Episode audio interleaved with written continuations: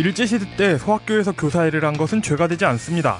일본의 군인이 되고자 시험을 본 것까지는 죄가 성립하지 않습니다. 일왕에게 충성을 서약하느라 설설을 두 번이나 쓴 것도 죄를 묻기 애매합니다. 우리는 단죄를 강조하지 않습니다. 우리는 진실된 자료들만 더 뒤질 뿐입니다. 오늘 히스테리 사건 파일 그것은 알기 싫다에서는 좌익으로서의 박정희를 만나보겠습니다.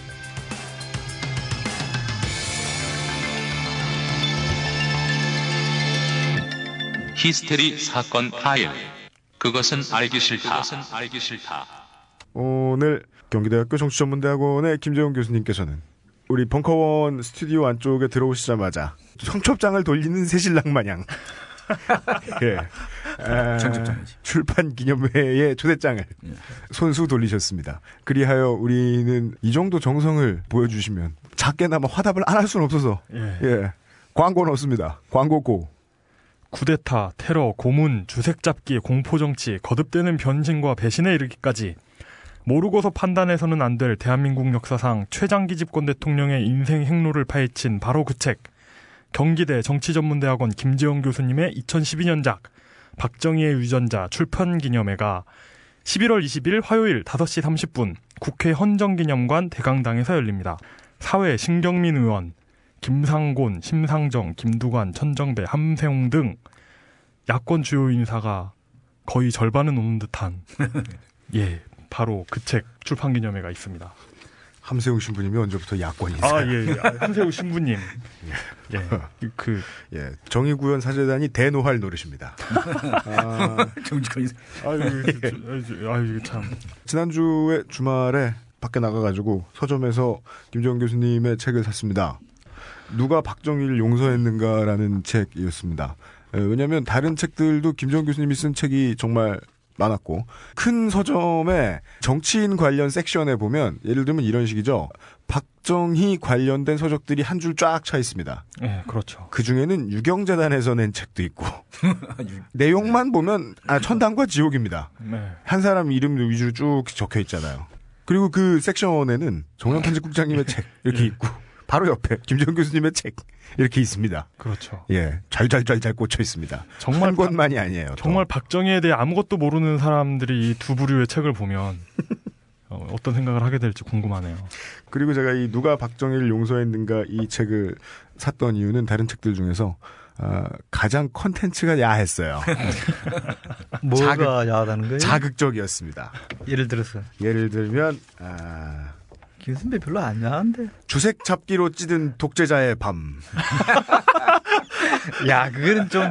아김 선배가 뽑은 거예요. 출판사에서 뽑은 거예요. 주반을 본 거지. 어, 한참 남았습니다. 네. 정인숙 피살 사건에 얽힌 박정희 권력 집단의 엽색 행각.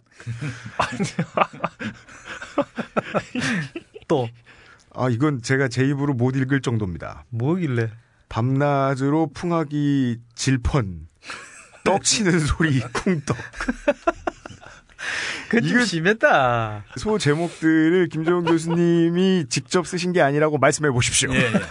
아, 그 제목은 출판사 기획팀이 많이 이게 저 손질을 해서 뭐한 예. 거고요. 예. 저는 이 책에 중점을 둔 거는 사실은 어, 체제 폭력의 문제였어요. 음. 박정희 정권 나라에서 일어난 반민주 행위 인권 탄압인데 체제 폭력. 저는 그것을 어, 한국판 박정희판 더러운 전쟁이라고 이름을 붙였습니다. 네. 뭐 조금 알려졌는데요. 1976년부터 3년간 남미 아르헨티나의 군부 독재 정권이 네. 호르헤. 예, 반대자들, 정치적 비판자들을 다 테러, 고문, 암살을 한 것을 시사용어 사전에도 올라 있습니다. 네. 더러운 전쟁. 그런데 1976년부터 했잖아요. 네. 그런데 정말 부끄럽게도 이건 우리의 부끄러운 세계 1등인데요. 우리는 1960년대부터 있었습니다. 음. 중앙정보부의 역사와 함께 하지 않겠습니까? 네. 박정희 정권이 생기자마자 얼마 뒤부터 바로 체제 폭력이 네. 세계 1등 국가였던 것 같아요. 그래서 한국판 더러운 전쟁이다. 그것을 좀 파헤치고 알려주겠다는 생각을 가졌고요. 네. 뭐 정치권의 야당 인사뿐만이 아니고요. 사실은 저도 중앙정보부에 어, 가서 고문조사를 받았습니다만은 네. 그렇게 심한 건 아니지만 다른 분들에 비하면 그리고 강제 징집되셨죠. 예, 예. 어린 대학생들까지 학생운동의 간부들입니다만 데려다가 두들겨 패고 고문하고 네. 그리고 뭐 야당 정치인한테 돈 받았느냐 막 그 취조하고 하는 것들이 뭐 21살짜리 대학생들을 불러다 놓고 그렇습니다. 폭력을 자행하면서 예. 그런데 학교에서 축출하고 제적시키고 군대로 강제 입영시키고 네. 그리고 나서 그 뒤에 유신 어, 정권을 발족시킨 거예요. 네. 그것이 좀더 어, 사실대로 알려지고 기록되고 네.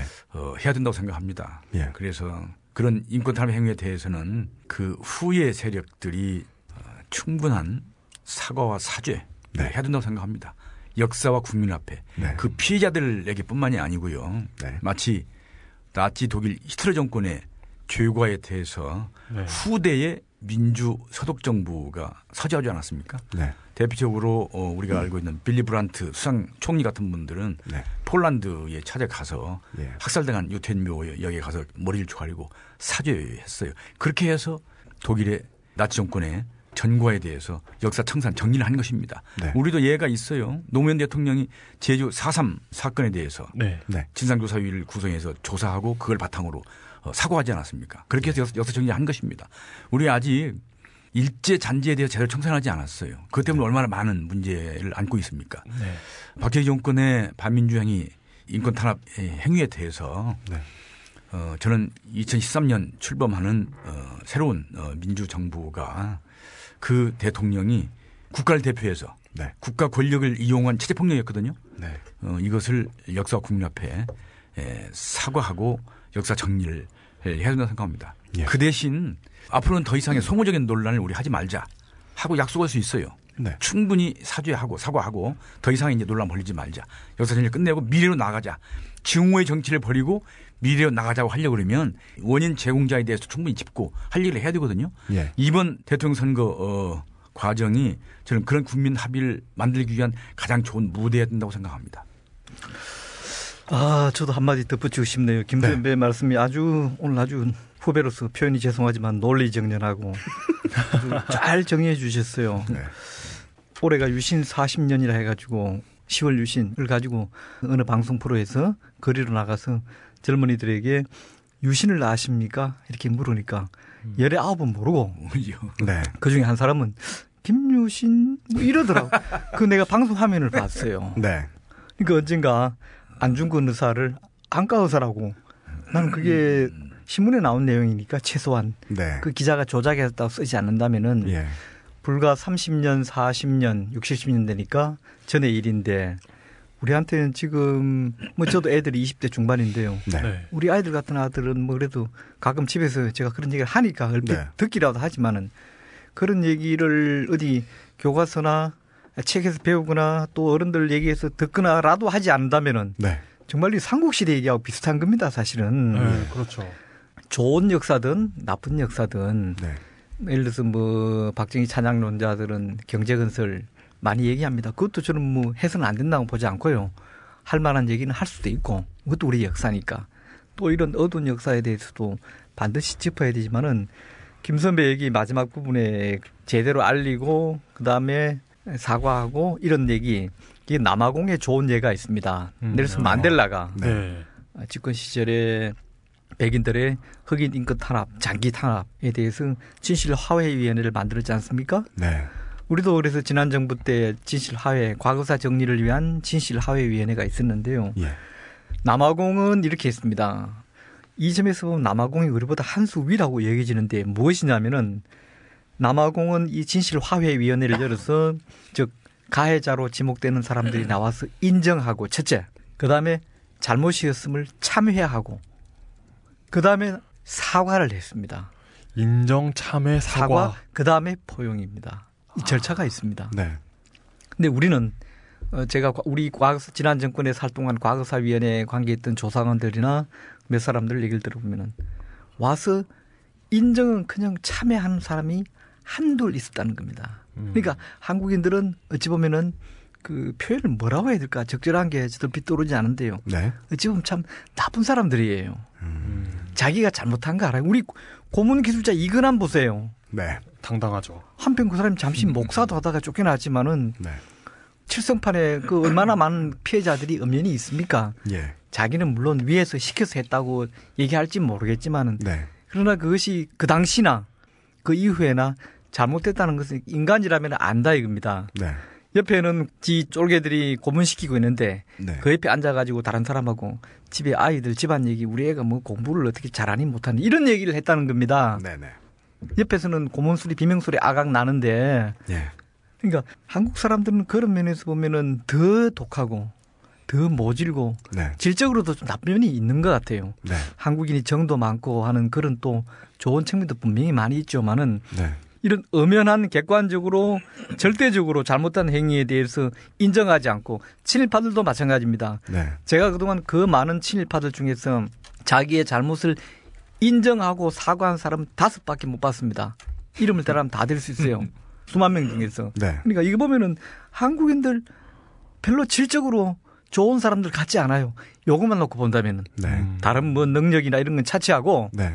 잘못에 대해서 인정하지 않고 또 그것을 부끄럽게 생각하지 않고 네. 자, 잘못했습니다. 용서해 주십시오. 또 저에게도 새로운 삶을 살 수 있는 기회를 주십시오. 네. 이렇게 얘기하면 한국인들도 받아들입니다. 그런데 그런 짓을 안 해요.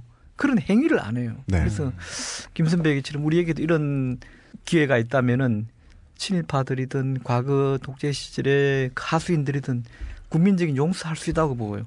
그런 용서가 된다면은 저는 진실로 국민 대통합이 이루어진다고 봅니다. 음. 박근혜가 전태일 재단에 간다고 해서 네. 그 시대에 고생하고 희생된 노동자들이 통합이 되는 건 아니라는 것입니다. 본질적으로 마음을 울리고 감동을 줘서 공명이 일어날 때 진실로 대통합이 될 수 있는 것이죠. 그러니까 그 대통합의 합이죠. 합. 그러니까 가해자와 피해자들이 대통합할 수 있는 합. 그 인정 참여사가 네. 삼 3당 콤보가 가면 네. 포용이 나, 오는 거죠. 인정 참여 사과. 그러니까 반성하고 예. 사과했더니 예. 포용을 해 주었다. 예. 거기까지 끝나면 그것을 드러내주는 증표가 아마도 교과서의 내용이 실리는 걸걸요? 그렇죠. 예. 그렇죠. 예. 예. 홀로코스트라는 단어, 예. 뭐 concentration camp라는 단어 독일 교과서에 있습니다. 반투 스티브 비코가 어떻게 죽었는지 남아공 아이들은 배웁니다. 그 위에서 시켜서 했다. 이런 거는 뉘른베르크 재판에서도 인정받지 않았죠. 유신이 무엇인지 모르는 것처럼 우리 지난 시간에 이야기했잖아요. 호헌이라 그러면 무슨 좋은 헌법을 줄인 말인 줄 안단 말이에요. 아, 그 말도네, 진짜. 예, 예. 4.13 호언 조치라 그랬잖아요. 사실 전두환 국민이 주인이자 부모라면 음. 잘못된 위정자들은 이 용돈만 많이 받고 허투루 큰 아이들 같다는 느낌이 들 때가 있습니다. 아이들이 잘못을 했는데 사과하거나 참회하는 법을 똑바로 배우지 못하면 덮어놓고 이야기를 안 하고 있다 보면 누군가가 잊어버리겠지라고 생각을 합니다. 네. 어, 부모들은 사는 게 바빠서 잊어버리기도 하죠. 그 집안의 미래는 암울합니다.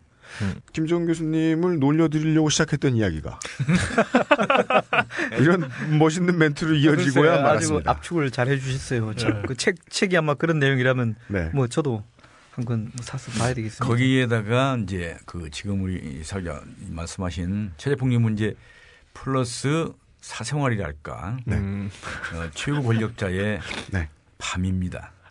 술, 에, 술과 여자입니다. 네.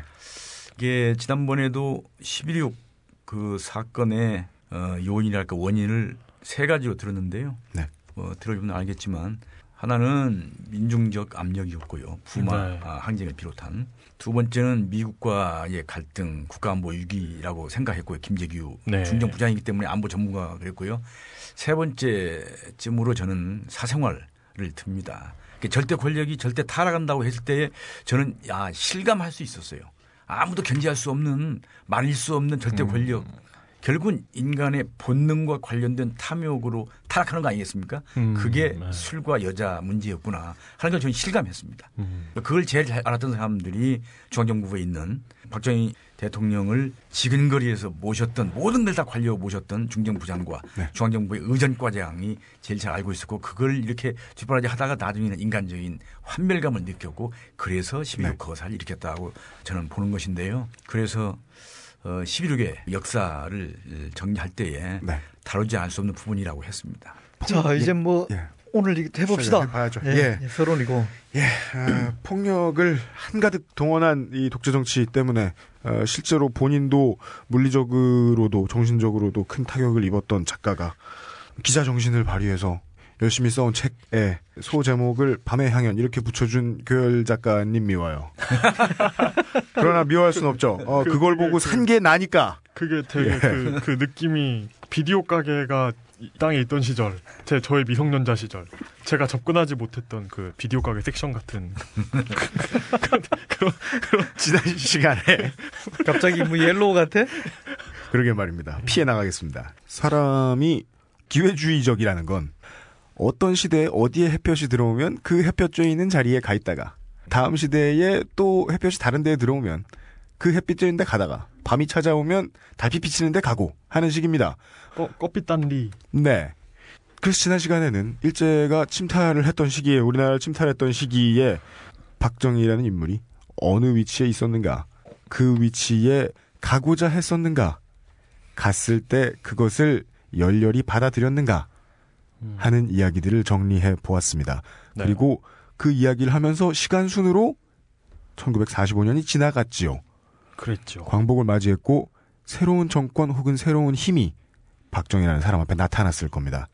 그때 이후에 대한 이야기들 중에 어떤 이야기가 진행될지 그 교보 회장과 함께 배를 같이 타고 한국으로 들어왔던 네 예. 키에 비춰보기에 잘 어울리지 않는 코디 아이템이었던 긴 칼을 들고서 음, 예. 예. 음, 그 이후의 이야기들 중에 오늘의 중요한 태제는 좌익입니다. 아 이게 이게 중, 이, 겨- 연 같는 얘기는 아닌데 오늘 예. 일본이 중의원을 해산한 것 같더라고요. 아 맞아. 예. 네. 음. 그래서. 그 얘기를 듣고? 가만히 생각을 해보니까 음, 내일 모레 총선이죠. 며칠 뒤에 총선이죠. 그랬어요. 네, 예. 그래서 그 박정희가 그 국회를 해산하잖아요. 생각을 해보니까 약간 좀 이- 일본식 마인드가 있었던 것 같아요. 통일주체 국민회의가 그거고 유신이 그러니까. 차, 참의원이고 음. 그 국회는 중의원인 거예요. 음. 그래서 내각이 맘대로 해산할 수 있는 음. 그런 존재로 생각한 게 아닐까요? 아, 유신 쿠데타 때 네. 그러니까 일본식 저기 일본식 자, 대- 김선배 한 말씀 하십시오. 대통령제 예. 헌정 헌법에서는 대통령이 국회를 해산할 권한이 근거가 없어요. 예, 그렇게 없죠. 할수 없게 돼 있어요. 예. 네. 근데 의원 내각제에서는 두 개의 권한을 이렇게 동등하게 견제와 균형을 이룰 수 있게 음. 네. 그러니까 의회가 내각을 불심할 수 있고 음, 그 네. 내각을 해산시키는 거죠. 예. 네. 아니면 내각이 총리가 의회를 해산하는 권한을 함께 준 겁니다. 양쪽에 어, 예. 서로 견제 균형을 이룰 수 있게. 네. 그래서 가령 의회가 내각을 불심안을 제기하면 네. 이쪽에서는 의회 해산권을 또 행사할 수 있어요. 음, 그러니까 그렇게 해서 네. 총선거를 치러서 새로운 의회를 구성해서 새로운 내각을 또 탄생시키고 하는 것이죠. 네. 그러나 뭐 아까 우리 얘기한 것처럼 우리는 전형적인 대통령제였기 때문에 유신 당시에는 누구도 국민의 대표 기구인 국회를 해산할 권한이 없어요. 그래서 그걸 반헌법적으로 불법적으로 해산시켰기 네. 때문에 유신 쿠데타라고 하는 것이죠. 참 예. 그래요. 자, 김선배 말씀 잘 들었고요. 아, 정리 우리가- 감사합니다. 아, 우리가 아까부터 뭘 오늘 뭐 주제를 얘기해 놓고 지금 예, 주제 좀 들어오는 서론이- 데까지 이렇게 걸렸습니다. 네,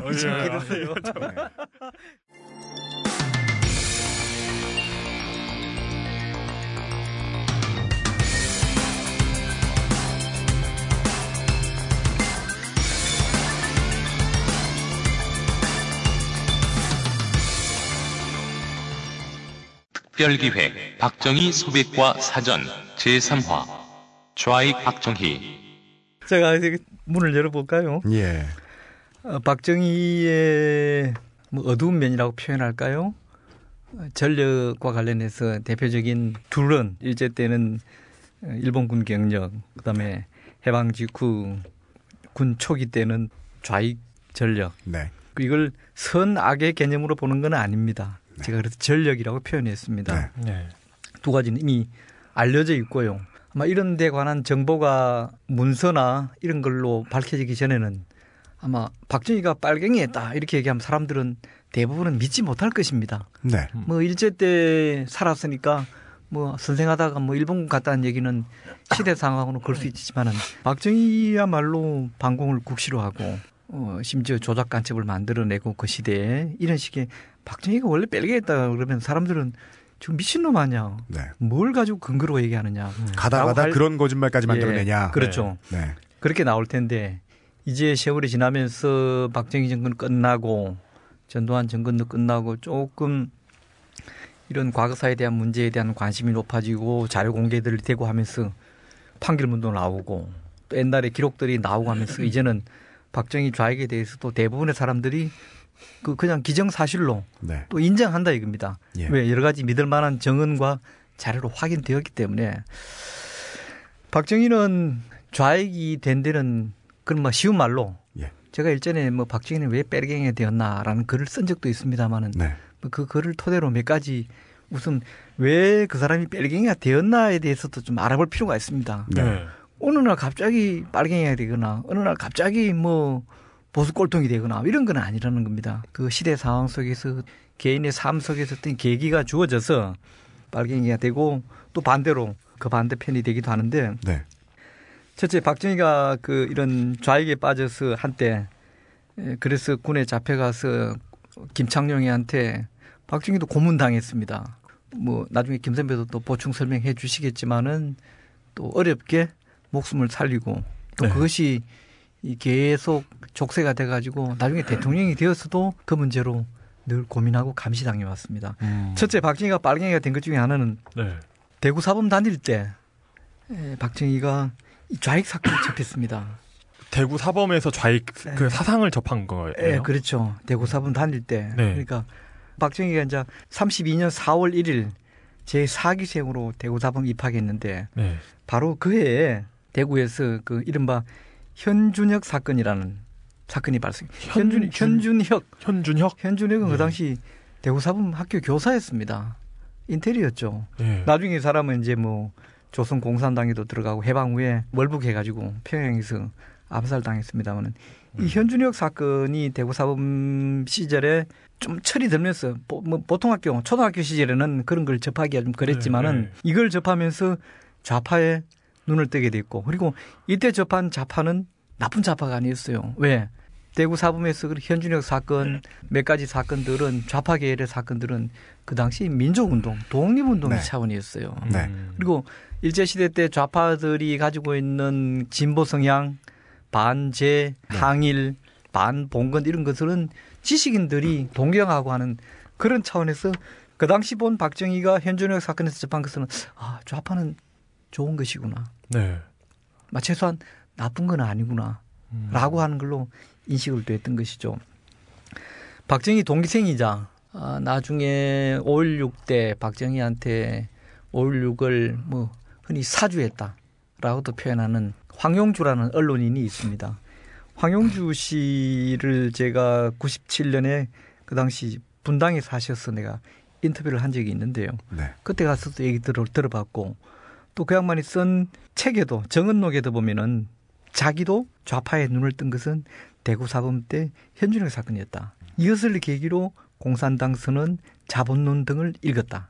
한 달 용돈을 다 털어서 사서 읽었다. 음. 그 당시 또 학생들뿐만이 아니라 1930년대 중반 그 무렵에 젊은 지식인들이 또 젊은 청년들이 좌파에 경도된 사람들이 가장 애독하는 책이 일본 교토대 좌익 교수인 가와카미 하지메 가와카지 하지메. 가와카미 하지메. 가와카미. 가와카미 하지메가 쓴 빈보 모노가다리 저 한자로 말하면 빈핍물어라 이 책은 유물론과 막스주의를 쉽게 풀어쓴 해설습니다. 네. 이게 그러니까 초보 공산당서는 해설서 뭐 이런 식이에요. 음, 예, 예. 막스 이론서 예. 어. 이런 책이 젊은 지식인들 학생들 사이에서는 그냥 그거 하나 안 들고 다니면 그냥 사람 취급을 안 했다고 할 정도로 네. 어. 마치 우리가 70대 80대 타임지 같은 거 하나 학생들 끼고 다니는 게 유행 비슷하고 네. 그게 대학생의 하나의 그 상징 비슷한 자기도 이때 이걸 읽고 좌파를 처음 접했다. 그 네. 계기는 네. 근데 바로 그 무렵에 이제 박정희도 맹 같은 학년이었고 같은 시대였고 뭐 이념적으로의 그런 차이는 뭐 개인차가 있겠지만은 작은 그런 사조를 대구 사범 학생 시절에 벌써 겪었다. 물론 이때는 이제 좌파를 이념적으로 받아들이기보다는 오히려 민족적인 성향 네. 로 강하게 받아들이는 이게 이제 박정희의 첫 좌익에 대한 막연한 환상 또는 동경 또는 호평 네. 음. 이런 상태에서 두 번째 푹 빠진 것은 박정희가 자기 바로 위에 있는 친형 박상희 네. 박상희는 참고로 JP 장인입니다. 예, 그렇게 어. 연결돼. JP도 젊은 시절에 좌파에 빠졌었습니다. 참고로 김종필 예, 예. 전 총리 전 총리 그렇죠. 예, 네. 김종필 전 총리도 이 박상희 자기 형이 우리 경찰에 죽는 걸 보고서 대단히 분노와 이런 게 쌓이게 됐고 예. 또 하나는 좀 나중에 자세히도 설명할 기회가 있겠습니다만은 처음 박정희가 들어갔던 창군 초기에 우리 군에는 좌파가 득실거렸습니다. 어. 왜냐하면 미군정은 좌우를 다 인정했습니다. 그 시절에는. 네, 네. 네. 그래서 놀랍게도 여러분 보시기에 이해가 되실지 모르지만은 미군정 시절에는 남한의 해방일보다 이런 좌익계 신문들이 남한에서 버젓이 간행됐어요. 네. 미군정은 다 인정을 했습니다. 네. 네. 그러다 보니까 이게 군까지도 좌파가 네. 많이 들어가 있었어요. 예. 그러니까 바로 이, 이 당시 박정희가 보기에 그 칼찬 일본군도 되게 멋져 보였는데 그건 이제 어떤 권력으로 멋져 보이는 거고 음. 네. 이제 그 있어 보이는 거 있잖아요. 뭔가 그 있어 보이게 멋진 걸로는 머리에 좌파들이었구나. 들어 보인 거. 예, 음, 그건 예. 좌파였구나. 그러니까 박정희가 좌익에 연루됐다 할까 가담한 그 배경을 뭐 환경이 중요하지 않겠어요? 네. 해방 전국입니다. 1945년 8월 해방부터 1948년 8월 정부 수립 때까지 3년사 3년세 관한 뭐 책도 나와서 많은 어, 인기를 끌었습니다만은 1945년 해방 되자마자 먼저 깃발을 내걸은 게 조선공산당이죠. 아, 네. 박헌영 박헌영 이전에 사실은 뭐 장안파 공산당이 있었지만 네. 그래 뭐 그런 거 다 생략하고 역시 박헌영이 조선공산당이 깃발도 창당을 했습니다. 그 전에 어, 극좌파는 아니지만 중도 좌파의 여운형이 조선 건국준비위원회를 조직하지요. 네. 그 건준, 건준이 이제 박헌영이 참여하면서 중앙인민공화국이라는 상당한 어, 극좌파의 전국적인 어, 정치 권위체가 되는 것이죠. 중앙인민 중앙인민공화국. 중앙인민공화국이요? 어, 서울에서 만들어진 거예요. 오. 조영군에 선포됐어요. 네. 그래서 해방정국은 초반에 좌익 집단이 주도하게 되는 것입니다. 네. 그런데 아까 조은영 국장 음, 얘기한 것처럼 미군정이 처음에는 뭐 사상의 자유 다 인정했고 음. 네. 좌익 조직의 정치 활동 인정했는데 언제부터 그러면 이게 불법화 됐느냐 하는 것이죠. 네. 1946년 5월 아마도 5월을 기억합니다. 조선 정판사 사건이 있었어요. 남무당 조직이 활동 자금을 마련하기 위해서 유패를 막 찍어낸 사건이 터졌습니다. 가짜 어. 위패를 유패, 예, 예, 가짜 예. 돈을 찍어낸. 정판사 위패 사건. 어, 위- 조선 위조 정판사 집회. 유패 사건, 네. 위조 집회. 이제 그 사건을 계기로 미군정이 이제 공산 조직을 불법화하고 네. 불법하자마자 이제 지하로 숨어 들어갔고요. 네. 지하 활동을 하면서 보니까 대중 활동 다른 한 방법이 너무 제한을 받으니까 네. 그때부터 남무당은 이제 폭력적인 방법을 네. 쓰기 시작했고 그래서 터진 게 1946년 9월부터 파업과 아, 이제 뭐 시위와 이른바 폭동 같은 게 터지는 것이죠. 네. 그 일련 남무당 폭력 노선의 하나로 터진 게 1946년 10월 1일부터 이른바 영남 추수 폭동이라고 하는 것인데요. 영남 추수 폭동. 예, 대구를 대구 중심으로 11항쟁. 물론 음, 어. 중심으로 한 그때의 박정희의 이제 친형 박상희가 이 진압 경찰에 이제 그 총살 총격을 해서 살해되는 네. 사건이 일어났고 그것을 겪은 박정희가 이제 혹서에서는 그 경찰을 극우주의자다라고 어, 그러니까 표현하기도 친일 경찰. 친일 경찰이 많이 작용을 해서 반발이 네. 더 커서 그래요. 네. 근데 그 과정에서 좌익이 연루되게 되는 것인데요.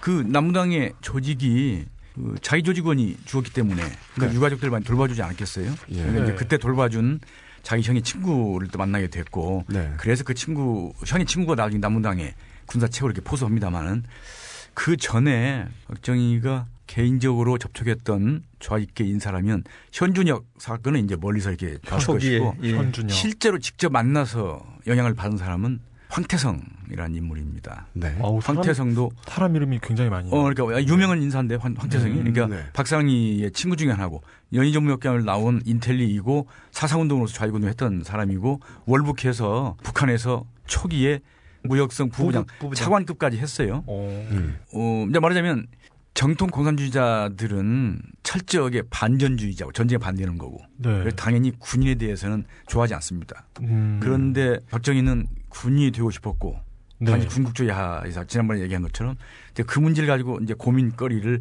황태성을 만나 서 상의하죠. 근데 음. 황태성이 그때 그래도 군인의 길 가는 것도 괜찮다 네. 하고 허락을 해주는 거예요. 그래서 가게 되는 것입니다. 음. 근데 나중에 5.16 쿠데타가 터지자마자 몇 달 만에 황태성이 난파되지요. 서울로 내려옵니다. 오, 네. 어, 난파돼 내려온 이유는 김성 정권에서 야 서울에 어, 남한에 쿠데타가 벌어졌는데 음. 이게 좌익 경력이 있는 세력이라고 그런다. 네. 이 남무당 출신 중에서 이 세력과 친한 사람을 찾아봐라 음. 했고 그 중에 이제 딱 그 안테나에 걸린 사람이 황태성이었어요. 그때 황태성은 비밀 외교를 위한 밀사였겠군요. 일종의 밀사였어요. 네. 그러니까 예. 그때 황태성은 이제 그 무역선 부부장을 하다가 몸이 안 좋아서 저 요양 중이었는데 이제 김성이 직접 찾아서 하니까 가서 만나서 자 매우 위험스러운 일이다. 근데 의미 있는 일이다. 물어보니까 아이 그건 내가 가겠다 하고 본인이 자원해서 밀사로 이제 내려오는 거예요. 김일성은 박정희가 음. 자신의 어떤 동반자가 될 수 있을 어, 그러니까 것 같다. 얘기가 될 거라고 보고 네. 여기고 치는 사람 황태성을 내려볼 일종의 밀사액을 맡긴 거예요. 네. 남로당에서 이런 일을 했던 사람이 정권을 네. 잡았다 이거죠. 정권을 잡았는데 내가 보낸 특사를 무시하진 않을 아, 것 그러면, 같다. 예. 네. 그래 와서 이제 황태기 내려와서 박정희 형 박상희의 에, 미망인이죠. 네. 그 형수를 접촉했는데 조여사. 거기서 알려져서 이제 중앙정보부에 체포되는 것입니다. 아. 근데 사실상 정확하게 밀사 밀사라는 건 뭐 와서 사전에 통보도 없고 네. 그러나 최고 권력자 이 김일성의 그 서한을 가지고 와서 네. 그 직접적인 의사를 전달한 밀사 역할을 하- 하지 않겠어요? 예. 그리고 와서 이제 최고 책임자 박정희를 만나고 싶다. 그리고 그 사이에 있는 김종필도 나를 잘 알고 하기 때문에 만나고 싶다 하고 얘기를 했는데 이게 그냥 중앙정부부에서 잡아가지고 신문하고 하다가 방공법 위반으로 그냥 처형해버렸어요. 음. 방공법 위반이라고 이야기를 하실 것 같으면 흔히 말하는 간첩죄를 간첩으로 가지고 체포를 했을 어, 텐데. 간첩으로 저 간주한 것이고 그것은 어떻게 보면 충분히 대화역으로 삼을 수 있고 네. 네. 어, 북한으로 하여금 그때부터 남북 관계를 설정할 수도 있었는데 네. 근데 해석하기에 자신의 컴플렉스랄까 자신의 약점이 그거였어요. 좌익 그 연루 전 전과였어요. 바로 그거였습니다. 전력이었어요. 예. 그래서 요컨대는 미국의 CIA의 눈치도 보였고 네. 또 남아 있는 다른 많은 보수 진영의 눈치도 보였기 때문에 네. 그것을 어떻게 할 것인가를 놓고 그 핵심 집단이 이제 이렇게 상의를 하는 과정에서 이거는 안 된다. 차단해야 된다. 음. 하는 거예요.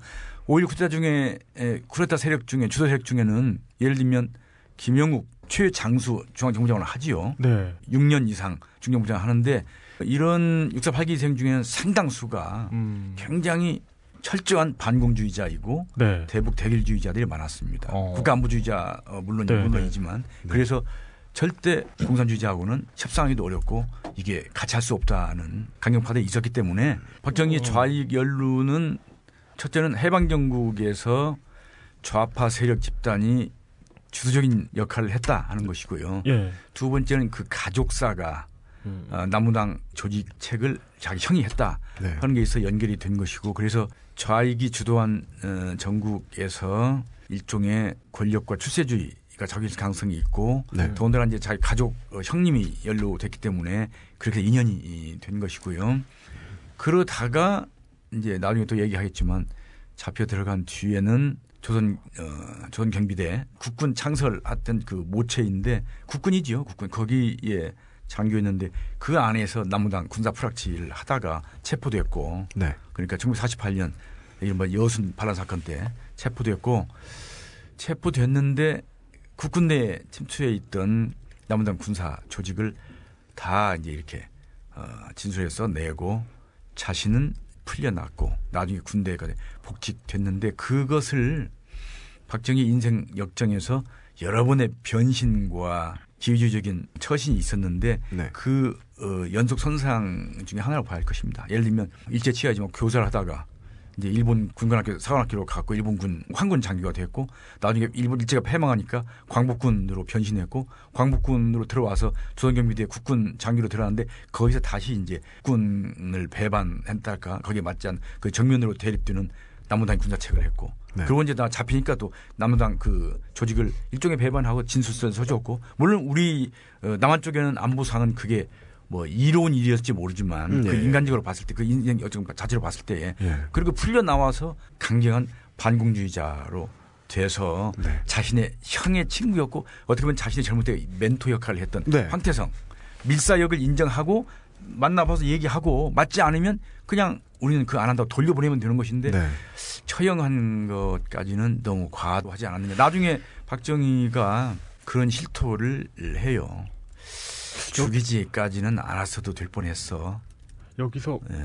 그러니까 방금 하신 말씀에서 이렇게 청취자분들이 주의해서 들으셔야 되는 부분은 광복군이 되고 광복이 된 게 아니고 광복 후에 광복군이 된 거죠. 그렇죠. 그렇죠. 그러니까 그것과 그리고 민주주의자가 아닌 반공주의자가 된 겁니다. 음. 자, 제가 좀또좀 끼어들어 볼까요? 예. 그 황태성, 방금 김선백이 하신 5.16 직후에 북에서 내려올 때 북한의 무역성 부부상, 무역성 차관, 우리 우리 말하면 뭐 상공부 차관 이런 식의 얘기겠죠. 네. 그 사람이 이제 박정희의 형 박상희. 박정희는 오남 이녀입니다. 오남 이녀. 그 중에서 박정희는 제일 막내입니다. 예. 네. 남자로서 바로 위에 네 번째 그 형이 이제 박상희인데 박상희와 황태성이 친구입니다. 네. 또 우리 두 사람 다 좌파 계열이고 박정희는 이 박상희를 왜 형들은 뭐 쉽게 표현하자면 별 볼품이 없는 사람들이었는데 네. 그 집안에서는 제일 인물이 사실은 박상희였어요. 예. JP의 장인. 네. 좋아하는 형인데다가 또 박상희는 그 시대의 구미에서 대표적인 지식인 중에 한 사람이었어요. 음. 박상희는 그 뭐 일제 때 좌우 합작 단체인 신간의 활동도 했고 어, 여운형이 일장기 말소 사건 당시에 사장을 했던 조선중앙일보 구미 지국장도 했고 동아일보 기자도 하고 일제 말기에는 건국동맹 이 가담도 하고 해서 그야말로 어, 지역에서는 아주 거물급 대표적인 민족지사였습니다. 박정희는 그런 형을 보고 자라서 형이 좌파인 박상희의 그런 면모가 아 좌파는 저런 민족적인 사람 성향이구나라는 것들 익히부터 몸에 배웠던 사람이에요. 네. 그래 이제 1946년 10월 1일 11항쟁 대구 구미 지역에서는 10월 3일 날 집회가 시작됐습니다. 이른바 데모가. 네. 그리고 10월 5일 날 대구에 있던 경찰들이 이제 진압차 구미로 들어옵니다. 그날 10월 5일 날 이 박상희가 우익 경찰들 손에 총을 맞습니다. 근데 박상희는 성향적으로는 좌파였지만은 그렇다고 해서 아주 뭐 반우익 좌파 이런 것이 아니라 지역의 지식인이자 그 지역에서의 상당히 존경받는 사람으로서 좌우를 다 아우르고 있었어요. 네. 개인적인 성향은 좌파였지만 그래서 다른 사람들이 이제 우익 경찰들이 올라가니까 대개는 피하고 했지만은 그때 구미 경찰서장조차도 친구였는데 자네는 우리 생명을 구해준 사람이니까 좌파가 음. 또 활동할 때는 생명을 구해줬으니까 우리가 단에 보증을 서주겠네 도망가지 말게 보증이요. 네, 보증을 서주겠네 어. 그러니까 뭐 쉽게 말하면 좌우 대립 상황에서 아주 극단적인 좌파가 아니었기 때문에 네. 그래서 경찰서장조차도 자네 또 자네는 굳이 안 가도 되네. 내가 보증 서겠네. 음. 이렇게 됐는데 어쨌든 상당히 우발적인 상황에서 어 그러니까 바로 파출소로 경찰서로 들어오는 걸 보고 순간적으로 박상희는 놀래서 도망을 갔어요. 어. 그랬더니 경찰은 어저 도망가네 해서 바로 쏴버린 거야. 아, 논두렁에서 맞아 죽었어 총을. 아이고. 예. 논두렁이 도망가 경찰서 뒤에 바로 논이 밭, 아, 밭이 있었는데 예. 밭두렁에서 맞아 죽어 총 맞았어요. 그 상황을 동생 박정희는 그러니까 박정희는 그때 육사의 생도였어요. 예. 그래서 그래서 장례식 때도 못 갔어요. 근데 음. 나중에 이제 그런 여러 정황을 듣고 나서 어 어허. 그런 우익에 대한 반감 네. 또 자기가 좋아하던 형 또 그 형의 성향 이런 것에 대한 것이 좌익으로 빠지는 계기가 됐고 또 하나는 그 맹 형들의 친구인 그 주변의 사람들 중에서 박정희 어릴 때부터 공부도 잘하고 해서 또 형들은 제 나중에 좀 제목 갑니다. 눈여겨 많은 네. 사람들이 많이 있었죠. 네. 그들 중에 이제 또 한 사람 이재복이라는 사람이 있었는데 이재복. 이재복, 이재복은 이재복, 예. 신분이 목사이기도 한데 이 사람이 초창기에 이제 남로당 군 총책이었습니다. 자, 어. 이 사람을 통해서 나중에 이제 박정희가 결국은 포섭이 되기도 하는데 그 여러 가지 뭐 얘기들이 많이 있습니다만은 이런 문건을 하나 또 소개해 드릴게요. 1960년대 초반에 주한 미국 대사관에 정무관으로 있던 그레고리 핸더슨 유명한 사람입니다. 네. 네. 우리 현대사에서 유명한 사람인데 김선배도 아시죠? 잘 알죠. 네. 이 그레고리 핸더슨이 63년 초에 작성한 문건에 따르면은 40대 박정희가 남로당에 가입하던 그 무렵에 남로당 조직부장 이중업이라고 있었는데 이중업. 이중업 네. 이 사람이 이제 군부 내 인사들을 주로 좀 접촉을 하고 있었는데 박정희도 그 대상이었습니다. 네. 이 그레고리 핸더슨이 만든 작성한 이 문건에 따르면은 이중업이 박정희를 접촉한 시기가 중국서 귀국한 중 박정희는 해방 거의 됨에 1946년 5월 중국 천진에서 미군 LST를 타고 네. 네. 부산으로 돌아왔다 그랬죠. 예. 네. 그 배에 교보생명 창업자인 신용호가 있었다고 타고 있었다고 했고 네. 그 직후에 이중업이가 박정희를 접촉했다는 겁니다. 음. 와서 박정희가 다른 또래들에 비해서 육사 들어온 건 육사는 2기생이니까 좀 늦어요. 네. 박정희는 구미 집에서 한 반년 가까이 푹 처박혀서 그냥 찌그러져 있었습니다. 네. 그 당시 네. 그 무렵에 이미 벌써 왜냐하면 이제 경북 지역에 이제 사람들이 또 박정희를 접촉을 했겠죠. 그때부터 접촉을 했다고 나와 있고 나중에 박정희가 이제 소위 달고 처음 임관한 데가 춘천 8년대입니다.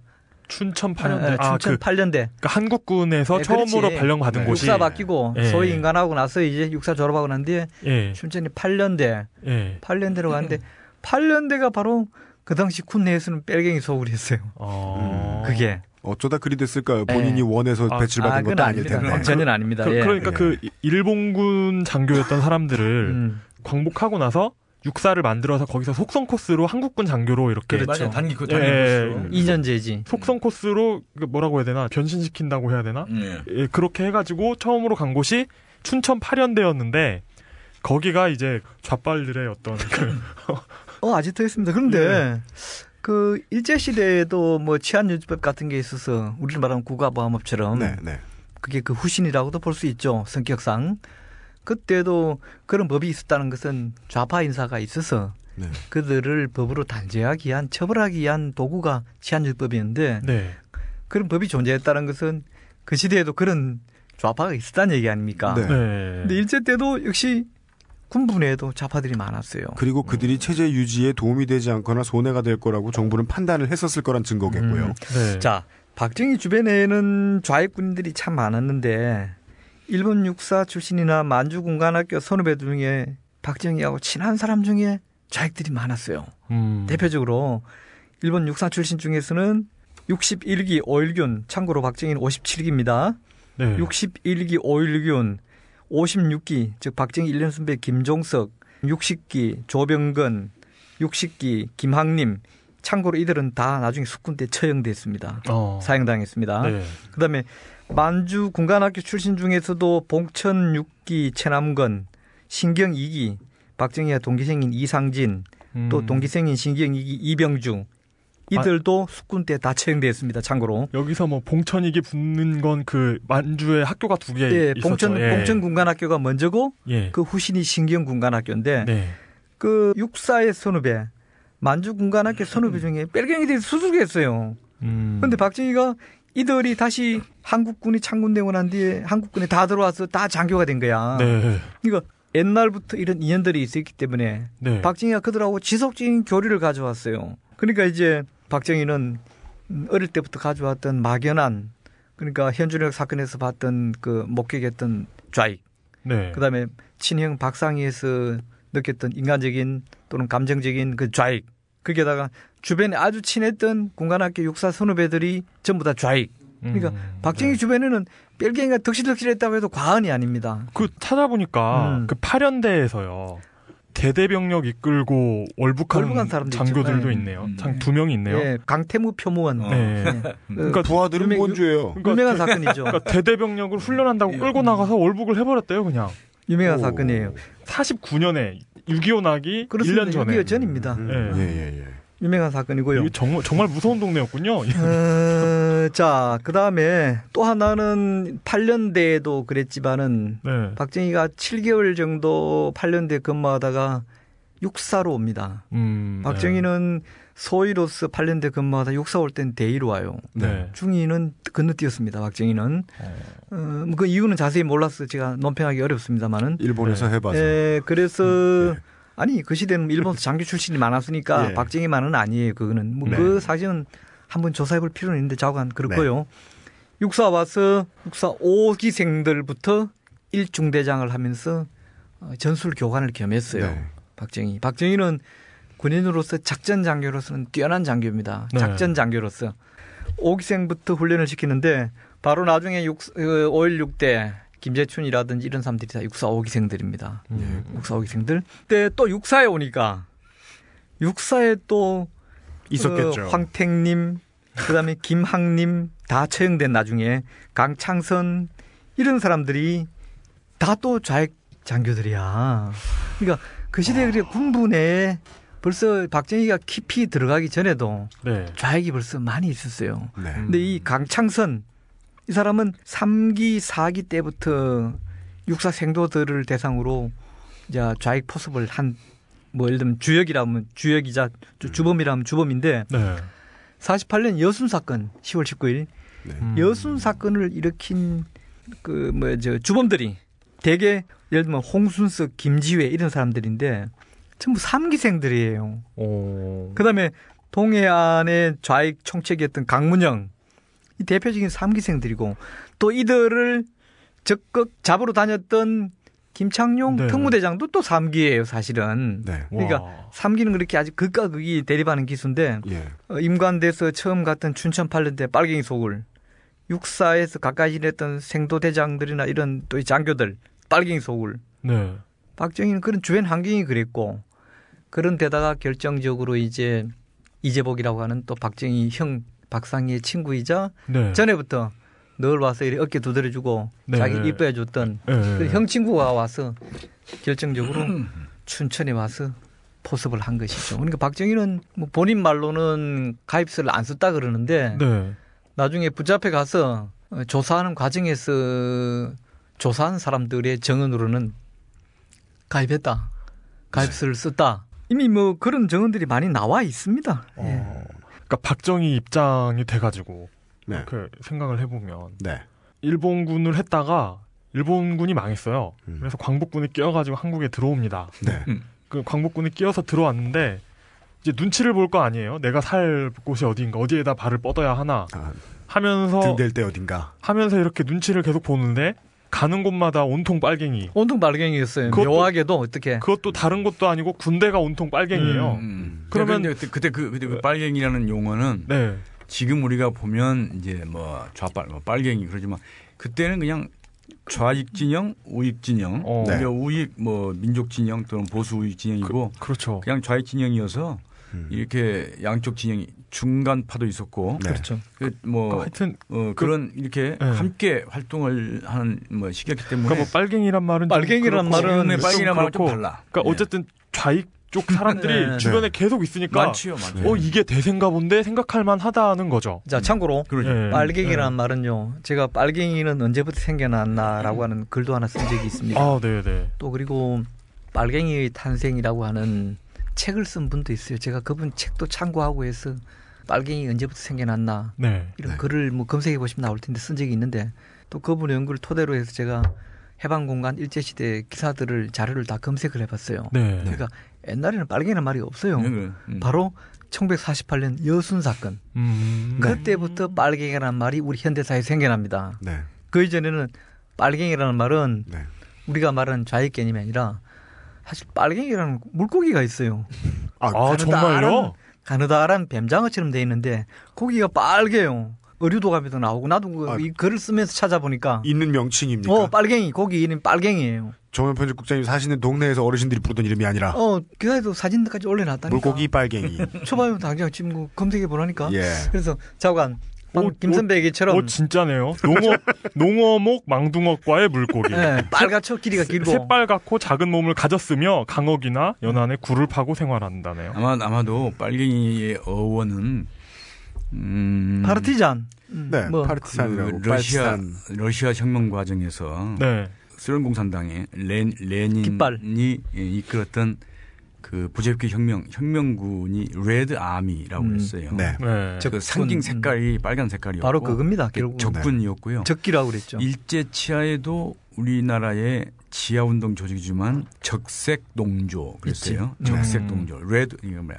이 미국의 한국학자들은 red union이라는 말을 쓰는 건데 네. 네. 마지막 공산당 공산주의자들의 그 상징 색깔이 적색입니다. 그래서 음. 자기들 그 그를 뭐 적기가라는 노래도 있고 네. 네. 그리고 뭐 적군 레드 아미 네. 뭐 이렇게 해서 공산주의자들을 지칭하는 게 빨갱이인데 네. 그거를 우리의 일종의 그 어, 사회적인 음, 이렇게 비난 용어로 쓰기 시작 유행된 거는 특무대와 그 경찰 지금으로 말하면 공, 공안 당국이 그렇게 했을 것입니다. 그래서 음. 이제 말하면 체, 반체제 이제 반란 운동을 하고 이제 일으키니까 네. 그때의 그 남무당 계열 좌익 세력을 이 빨갱이라는 말로 이제 이게 그 한 말로 다, 비하적으로 쓰기도 하고 그랬어요. 아. 네. 다 포함된 것이죠. 조기 조기 여강 농어목. 망둥어과 빨갱이 속 빨갱이.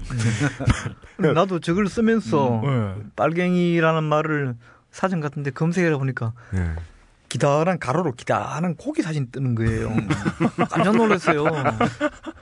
이제 자고 그래서 네. 저도 궁금했습니다. 음. 그 친일파라는 말도 제가 어원을 찾아봤어요. 언제부터 이 말이 쓰기 시작했는가? 음. 물론 우리가 구한 말에 뭐 칠러파, 친미파, 친일파 이때부터도 뭐 말이 쓰이긴 했습니다만 이제 빨갱이란 말은 그때부터 쓰였다. 뭐 음. 그걸 하나 이왕이면은 여순 사건 때부터. 예, 여순 사건 이후부터 음. 빨갱이라는 말이 우선 신문의 용어로 등장합니다. 네. 네. 그 그래서. 중요한 거는 지금 우리가 얘기하는 빨갱이 이거는 굉장히 이제 뭐 그런 사회적인 비하적인 용어이고요. 중요한 거는 박정희가 국군 장교로서 조선 경비대 장교로서 네. 그때는 분명히 남로당이 불법화됐고 지하 폭력 혁명 단체였고 네.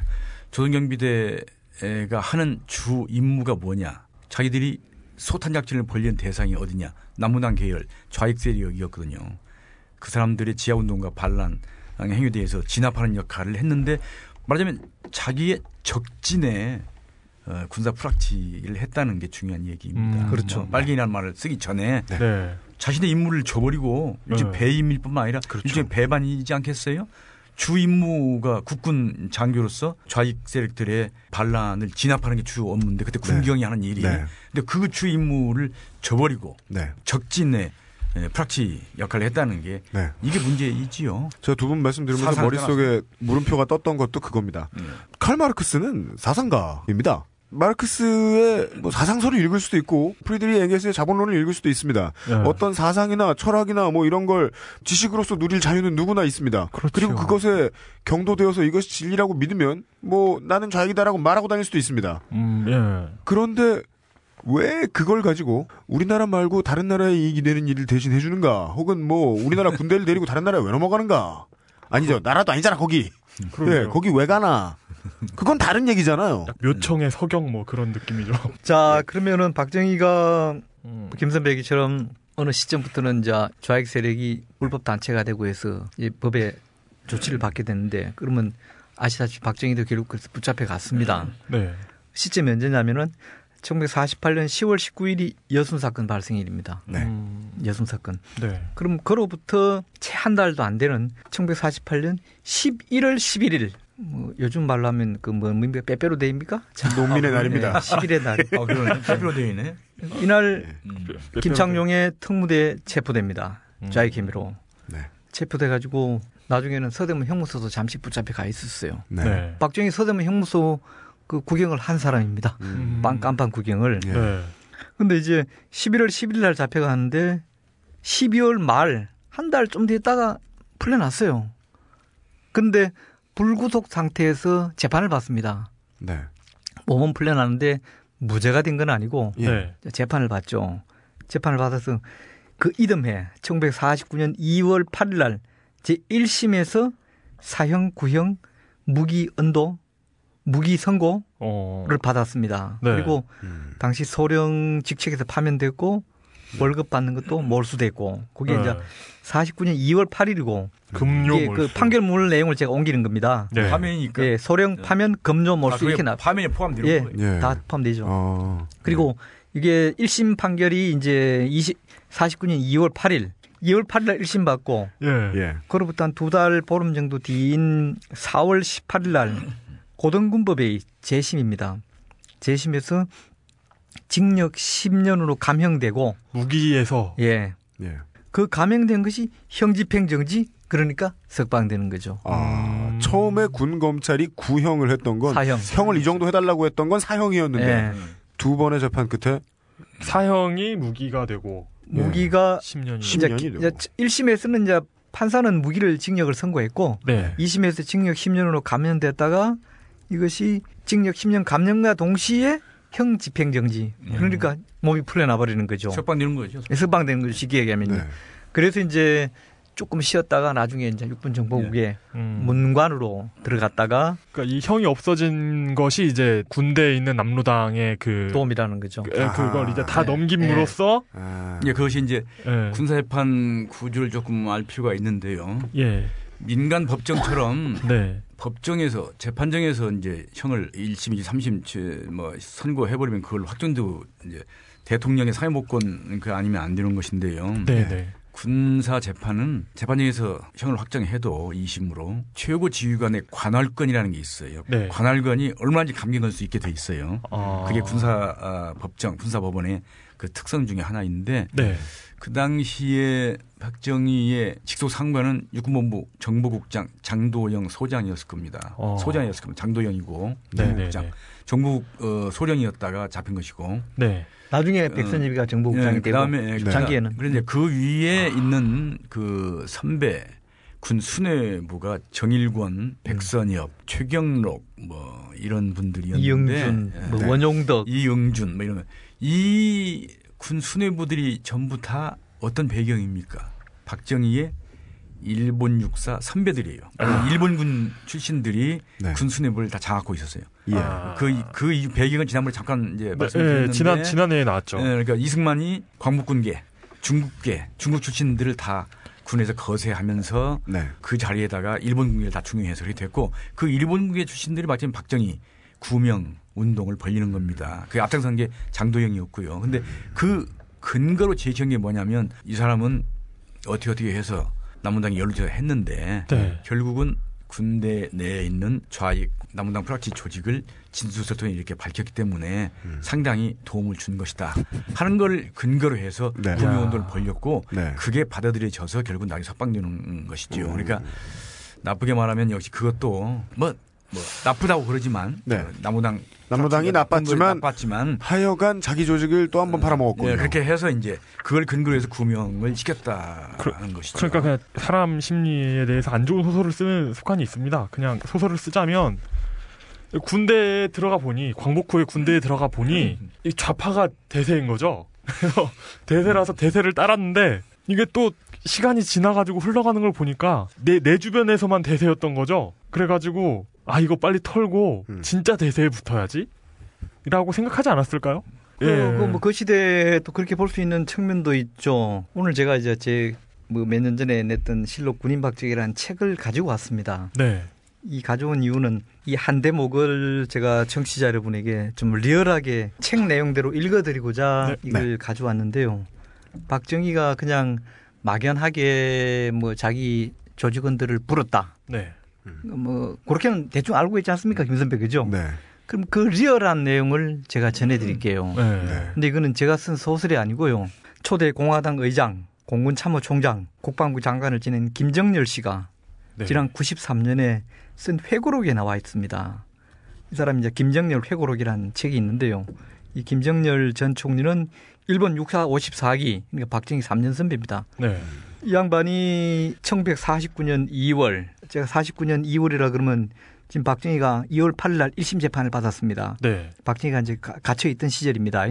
이물에 비면 초창기에는 충무로 입구에 명동에 있던 헌병대 유치장에 있던 시절입니다. 나중에 네. 이제 서대문으로 옮겨지는데 네. 막 고무렵 전후 작은 고식인데 박정희가 뭐 저 깜방에 오래 있지는 않았으니까요. 이 양반 회고록 이런 대목이 나옵니다. 한번 들어보십시오. 리얼하게 읽어드릴게요. 네. 1949년 2월 육군 항공사관학교가 창설되고 내가 교장으로 부임해서 지금으로 하면 공군사관학교입니다. 네. 공사의 전신. 부임해서 얼마 되지 않았을 때였다. 1949년 2월이라고 했습니다. 어느 날 밤 관사 문을 요란히 두드리길래 나가봤더니 직속 부하인 박원석 교수부장 나중에 이 사람이 공군 참모총장을 지냅니다. 박원석도 네. 교수부장이 건장한 장정 서너 명에게 둘러싸여 저는 잘못이 없습니다. 라며 울부짖고 있었다. 어. 경위를 알아보니 숙군 수사팀에서 그를 빨갱이라 하여 체포하러 왔었다. 숙군? 예, 숙군. 이제 군대를 숙청하는 거죠. 좌익 군대를 아, 숙청하는 것을. 네. 줄여서 숙군이라고 표현합니다. 참고로 이 책은 김정열 회고록의 일부를 제가 읽어드리고 있습니다. 예. 이튿날 그날 밤에 이제 그렇게 잡으러 왔고 네. 이튿날 김정열은 항공사관학교 안에 있는 관사에서 교장이니까 살고 있었습니다. 예. 자, 이튿날 수사팀이 일러준 명동 수사대 건물, 아까 제가 했던 김창룡 그 헌병대입니다. 명동 수사대 건물로 갔더니 김창룡 소령이 웬만한 사람의 키보다 큰 차트를 펼쳐 보였다. 알고 보니 그게 바로 남노당 군사 조직표였는데 어. 박원석 방금 자기 밑에 있는 그 육군 항공사관학교 교수부장 나중에 공군 참모총장 지낸 이 박원석 대위는 맨 하단에 이름이 올라 있고 그 위에 박정희 소령이 이름이 적혀 있었다. 그러니까 이 조직도 차트를 이 김정열 전 총리가 명동에 있는 헌병대 가서 본 겁니다. 이렇게. 예. 그러니까 이게 말로만 지내는 게 아니라 국무총리를 지낸 사람의 정언에 이렇게 회고록에 나와 있는 내용을 제가 지금 읽어드리고 있습니다. 아, 이- 자, 음. 그래서 뭐 참으로 참 기막힌 일이었다 이런 얘기가 있고 이제 좀 생략해서 그래서 김정열이 박정희도 살리고 자기 직속 후배인 박원석도 살리는 방법을 생각하다가 그 길로 가을동 최병덕 육군 참모총장 집으로 급히 찾아갔다. 어, 최 총장이과 얘기를 나누는데 최 총장이 내게 박정희가 남노당 불확친 것은 확실한 것 같은데 풀어줄 길은 있다고 하는구만. 이라며 한 가닥 실마리를 암시했다. 어. 그래서 그 길이 무엇이오? 하고 물으니 방첩대에서 공산주의자를 잡으러 갈 때 열 번만 박정희를 앞세우고 얼굴을 내비치게 하는 것이라고 했다. 이게 최병덕이가 어. 이 얘기는 김창룡이가 이제 살리기로 방청을 정하고 난 뒤에는 뭔가 명분이나 업적이 있어야 되잖아요. 네. 그리 최병덕 육참 총장한테 아 그럼 박정희 데리고 가서 걔는 풀어주고 대신 다른 놈들 잡아드립시다 제시한 거죠. 그렇게 하면 첫째 박정희가 공산주의자가 아니라면 아무 거리낌 없이 여기에 협력하여 누명을 벗을 것이요. 음. 둘째 설사 그가 공산주의라 하더라도 열 번이나 그들에게 반역을 하게 되면은 공산주의자들 세계에서 영원히 추방되고 그 결과 확실하게 전향하게 될 것이기 때문이었다. 박정희가 이 일에만 협력하면 풀어줄 수 있다는 것이었다. 이튿날 아침 일찍 명동에 있는 수사대로 가서 김창룡을 만났다. 음. 김창룡한테 그래 박정희 소령이 무엇이라 하오? 뭐라 합니까? 물으니까 협력하겠다고 합니다. 김창룡이가 대답을 한 거예요. 네. 그래서 김정님이 그것 보시오. 빨갱이가 아니지 않소. 그래도 열 번 동안 그 일을 꼭 해야만 하겠소. 하니까 김창룡이 그래도 해봐야지요. 그 음. 후 박정희 소령은 열번 동안 공산주의자를 체포하는 현장에 나가 얼굴을 내비치는데 협조하였다고 한다. 이 일이 끝나자 김창룡은 요식행위이기는 하지만 박정희를 석방시키기 위해서 보증서가 필요하다고 최병덕 육군 참모총장이 부탁하였다. 이에 최 총장은 참모들에게 적당히 보증서 문안을 만들고 여기에 서명하도록 했다. 이런 요식행위가 끝나자 마침내 박정희 소령이 풀려났다. 박정희가 풀려나자 당연히 그 밑에 있던 박원석 교수부장도 김포 항공사관학교로 돌아왔다. 이 김정은 전 총리 회고록에 있는 내용을 제가 읽어드리는 겁니다. 박정희가 바로 김, 김정열 전 김정열 전 총리. 김정열 예. 전 총리가 예. 93년도에 쓴 예, 김정영 김정열 회고록이라는 책이 있는데 어. 그리고 이제 이거는 이제 문장으로 설명이고 제가 숙군에 관여했던 사람들을 만나본 바로는 서대문 형무소 가서 박정희를 데리고 가서 앞에 세우고 뒤에 이제 특무대 사람들이 따라가면은 네. 박정희가 턱으로 이렇게 턱으로 이렇게 저렇게 하면은 음, 이렇게 뭐 라디오라서 보여드릴 수가 없네요. 턱으로 저렇게 방향을 사람을 네. 가리키며 가리켜서 그러면 그 사람을 잡아왔다는 것이죠. 잡아오면 어. 영락 없는 세포였고 어. 구체적인 인적 사항이 공개된 건 아닌데 그렇게 잡아서 군 내에 주요 좌파 군인들을 잡아들일 수 있었다. 이런 얘기를 제가 이제 취재 과정에서 숙군에 관여했던 사람들한테 들었죠. 네. 이런 이런 걸 가르쳐야 학교가 재밌어지는데. 근데 이게 예. 이런 정언이 그냥 우리가 뭐 예를 들어서 뭐 좌파 때려잡기, 뭐 박정희 뭐 때려잡기 그런 게 아니라 네. 대표적인 우파 아닙니까? 이 김정열 총리 같은 사람은 네, 네. 이 사람이 자기 회고록에 자기 밑에 있던 박원석 교수부장 당시 나중에 공참 총장 그 사람을 구제하는 과정에서 보니까 박정희가 묻어나온 거예요. 음. 이건 뭐 이걸 생생한 정언이자 가서 장교 조직도 차트도 사람 키보다 큰 게 있다는 거 아닙니까? 네. 네. 그러니까 이런 걸로 해서 조금 더 정확한 얘기로 지적하고 논평하는 것이 저는 맞다고 봅니다. 사람 키보다 큰 차트는 그 파워포인트와 함께 멸종했죠.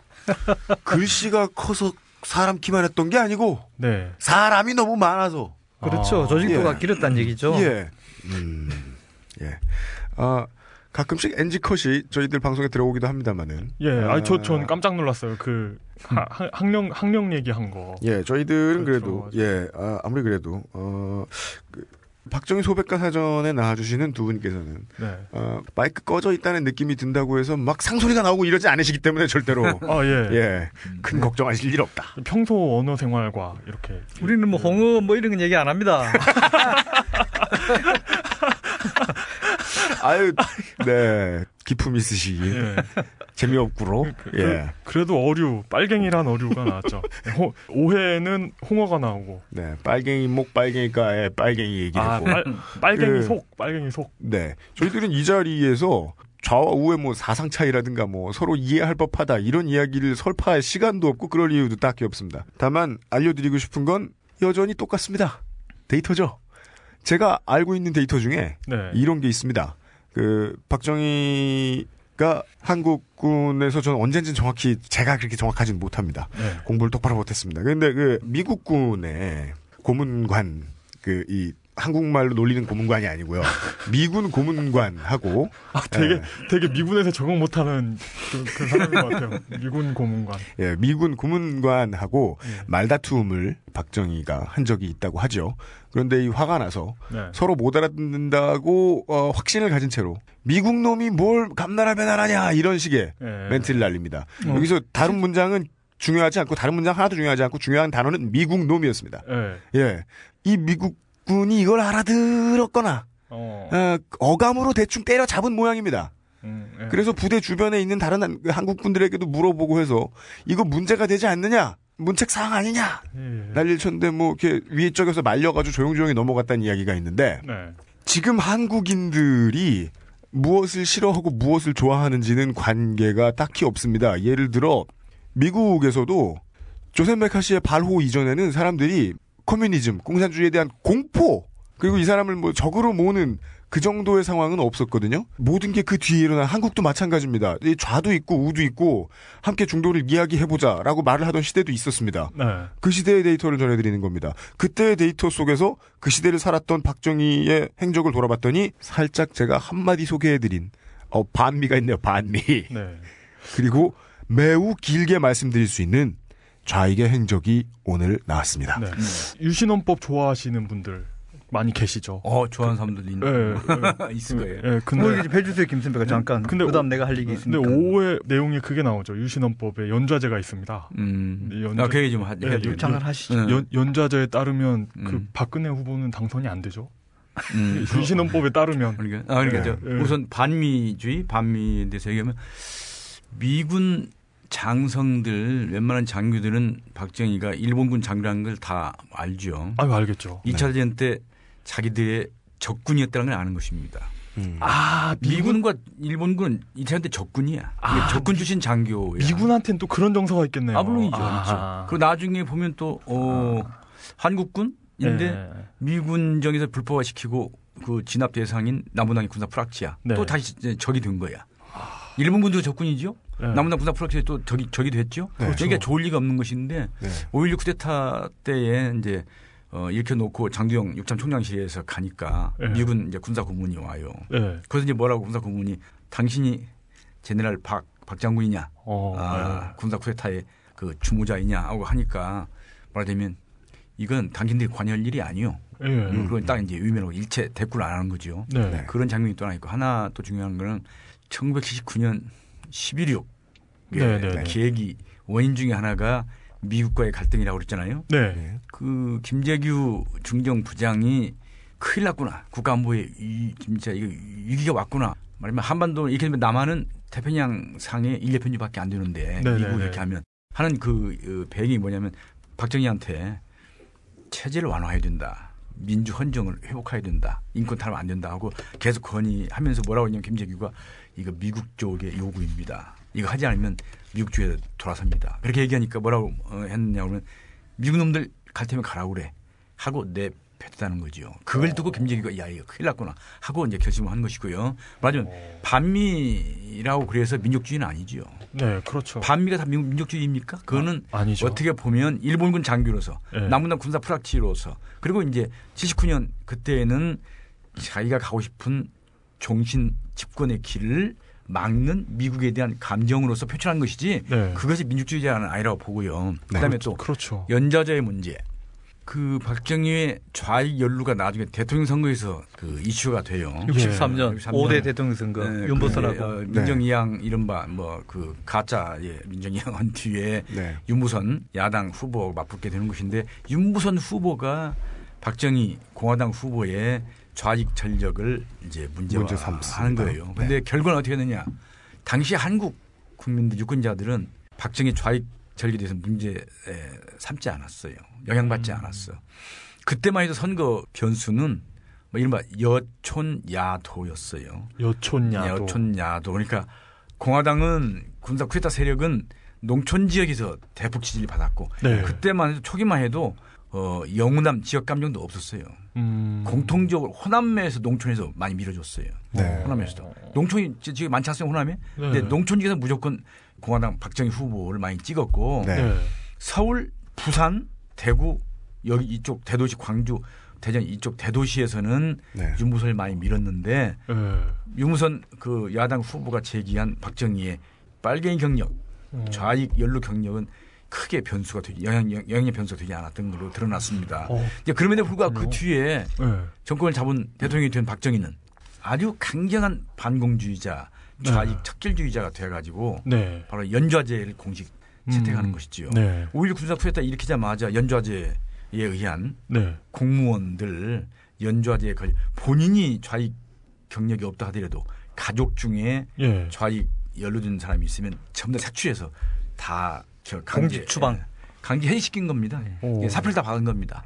그 연좌제라는 게 아직도 있죠. 이 지금도 있는 저는 어, 연좌제에 저희 가족도 피해를 봤기 때문에 정말 이거는 어, 문명 사회, 문명 국가에서는 있어서는 안 될 일입니다. 예. 본인의 행위에 대해서 본인이 책임질 일이지 네. 본인의 아버지, 본인의 무슨 삼촌이 뭐 했다고 해서 그 후- 후대가 책임져야 될 일은 아니잖아요. 그래서 저는 그렇죠. 박근혜 후보에 대해서 박정희 독재자의 딸이라는 것만으로 네. 정치적 연좌제를 그런 거에 대해서는 저는 찬성하지 않습니다. 그건 저도. 마찬가지로 본인 예. 자신의 예, 그렇죠. 맞습니다. 역사관, 본인 자신이 5.16 쿠데타에 대해서 뭐라고 그러느냐, 네. 본인이 유신 쿠데타에서 정당화하고 미화하느냐, 네. 이것이 문제이고요. 네. 어, 인혁당 사건에 대해서 어떻게 얘기하느냐, 본인의 역사관이 문제입니다. 또 아버지 정권 시절에 강탈한 정수 장학회에 그 이사장을 10년 하면서 네. 그 정수 학교는 장학단체입니다. 어려운 학생들을 돕는 단체예요. 그러면 그 이사장은 무보수로 명예직으로 봉사해야 되지 않겠어요? 음. 어떻게 보면은 유력한 정치 지도자나 또는 경제인이 한다 그러면 자기 재산을 내놔가면서 해야 될 일인데 네. 거기서 10년 동안에 받은 연봉이 20억이 넘습니다. 그러니까 평균 어, 매년 2억 이상의 연봉을 받아왔는데 음. 이런 것들이 본인이 직접 공직자로서 공인으로서 정치인으로서 저는 사회 윤리가 문제라고 보는 것이지 무슨 뭐 독재의 딸이기 때문에 안 된다는 것은 그건 정치적 연좌자인 거기에는 찬성하지는 않습니다. 박근혜 후보는 89년인가 이런 말을 했네요. 유신은 자주 국방을 위한 것이었다. 이제 그런 것들이 문제이죠. 네. 예. 또 하나 지속적으로 이- 그 옹호하는 발언을 해요. 네. 그러면서도 유신 전에 북에 두 번이나 알려줬다는 거 아닙니까? 그게 그 말이 되는 얘기예요? 그, 그거 국방이란 완전 그럼 군사 기밀 누설이네. 안 그래요? 이거, 뭐, 이거 뭐라고 뭐라고 해야 되나? 그 말로 할 것도 없고요. 예. 자, 그 좌익 예. 얘기를 서서히 마무리를 지어가야 할 텐데 두 가지는 제가 이제 언급을 해야 되겠네요. 이런 자리를 빌어서. 네. 예. 첫째, 아까 말씀드린 대로 그렇게 이제 군부의 남로당 인맥들 다 불고 그 공로로 자기는 이제 구명됐지 않습니까? 네. 거의 그렇죠. 그 정도의 중범이 네. 목숨을 구한 예는 없습니다. 아까 얘기한 대로 제가 이름 들어줬던 일본 육사 또는 만주 군관학교 선후배들 그 당시 초기의 장교들 전부 처형됐습니다. 네. 다 네. 그 처형된 박정희 살아남았고요. 물론 박정희는 이제 그의 능력을 높이 산 선배들 또 개인적인 친분 주로 이제 만주군 일본군 인맥들이긴 한데 이런저런 개인적으로 보면 행운이죠. 살아남은 것도 어찌 네. 보면은 자그 이후에 박정희는 승승장구했습니다. 네. 그걸 좀 제가 간단히 얘기할게요. 풀려나고 난 뒤에 그러니까 49년 4월 18일 고등군법에 의해서 형집행 경기로 풀려나고 뒤에 그 이듬해 6월 25일 날 한국 전쟁이 나지 않습니까? 네. 지난번 우리 2회 때 김 선배가 그런 걸 설명하신 걸 어제 제가 방송을 통해 들었는데요. 네. 한국 전쟁이 친일 또는 좌익 전력이 있는 군인들한테 전력을 세탁시키는 좋은 기회였습니다. 그랬죠. 네. 커리어를 예. 세탁했다. 바로 이걸- 박정희도 한국 네. 전쟁이 발발한 그 다음 달인 50년 7월에 육군 소령으로 원대 복귀합니다. 아까 그런- 소령 파면됐죠? 그러니까 예. 그 시, 실형을 사는 대신에 실형을 사는 대신 다 이를 파면되고 급료를 몰수당하고 이랬는데 어, 결과적으로는 박정희에게 다행히 그렇죠. 전쟁이 일어난 네, 것이 전쟁이 일어났죠. 결과적으로 네. 그래서 육본 정보국 전투 정보 과장으로 보임합니다. 네. 아, 그래서 이제 한국 전쟁에 이제 일원으로 참여하고요. 50년 한국 전쟁 그해 12월에 대구에서 이제 유경수와 결혼을 합니다. 12월에 하는데 어. 11월에는 네. 전 부인과는 협의 이혼합니다. 어, 전 부인이 김호남 씨죠. 이 전 부인과 사이에서 난 딸이 박재옥이라고 네. 한병기 박정희 전속 부관 출신입니다. 네. 한병기 나중에 유엔 대사까지 지내죠. 한병기 씨와 결혼을 합니다. 이 음. 자 그래서 어 그러면 유경수하고 결혼하고 52년 2월에 이제 예, 박근혜가 태어나죠. 그- 근데 그 이현란 씨는 그러면 그 김호남 씨와 그 유경수 그 사이입니다. 아. 우리 그 얘기 할 시간 아, 많아요 아, 나중에. 아, 예, 나중에 예. 해도 되고요. 그 예, 일반 예, 예. 왜냐면 너무 많거든. 그게 네. 누군지 모르니까 다음에 얘기를 네, 네, 하고요. 네, 네, 네. 다음에 기회가 있으니까 52년 2월에 박근혜가 태어나고 음. 그 이듬해 53년 11월에 박정희가 별을 답니다.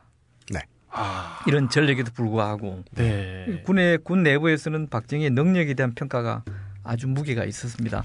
53년 11월에 11월이면은 한국 전쟁 종전 직후죠. 50 3년 11월. 삼- 아, 그, 삼년 아니 예. 53년 7월에 종, 저, 그러니까 종, 종전이니까. 종전이니까 네. 11월이니까 종전 한 4, 4개월 뒤에 준장으로 달고 어 그래서 이제 여러 군데 다녀서 그로부터 5년 뒤에 58년 3월에 소장으로 진급해서 7사단장 저 서울의 육광구 사령관 육광구 사령부는 지금으로 말하면 수도 경기 사령부입니다. 요직입니다. 어, 네. 요직을 거쳤죠. 그다음에 이제 60년 부산 군수기지 사령관을 거쳐서 육본 작전 참모부장에 별 둘을 달고 있었어요. 네. 그런데 6번 작전 참모부장에 있다가 그해 말 12월에 대구 제2군 사령부 부사령관으로 좌천이 됩니다. 갑자기. 부사령관은 예. 왜요? 뭘 하다 가도 좌천이죠. 예, 되게 좌천이죠. 왜- 아니, 왜요? 들어보세요. 네. 육군 본부의 작전 참모 부장이라 그러면 별 둘이라고 하는 계급의 문제가 아니라 육군 내 아주 핵심 요직입니다. 그쵸. 네. 그러다가 대구 제2군 사령부 그때도 대구에 있었는데 대구 2군 사령부에 계급이 강등된 건 아니지만 맹 별 둘을 달고 부사령관으로 좌천됐는데 이유가 바로 좌익 때문입니다. 그러니까 60년이면 4.19 끝나고 민주당 정권이 들어섰을 때입니다. 음. 민주당 시절에 네. 이종찬 장군 우리가 전에 이종찬 장군 얘기를 좀 했죠. 네. 장면 총리한테 그 박정희 그 괜찮은 사람입니다. 뭐 전력이 있지만은 네. 능력도 있고 앞으로 좀 귀하게 쓰십시오 해서 중용을 건의했어요. 네.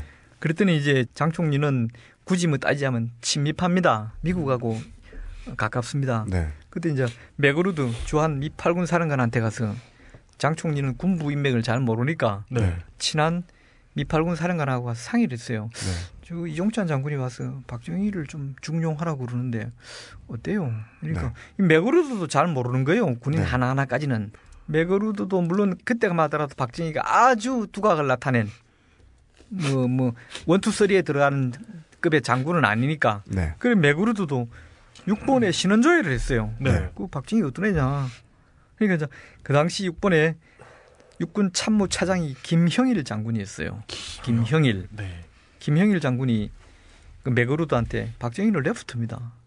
좌익이라는 얘기죠. 네. 네. 이렇게 얘기를 했어요. 이렇게 보고를 했어요. 네. 그리고 메그루드가 이 장면한테 어떻게 그런 사람을 육군본부 작전 참모부장에 앉혀놨느냐 문제 있다. 네.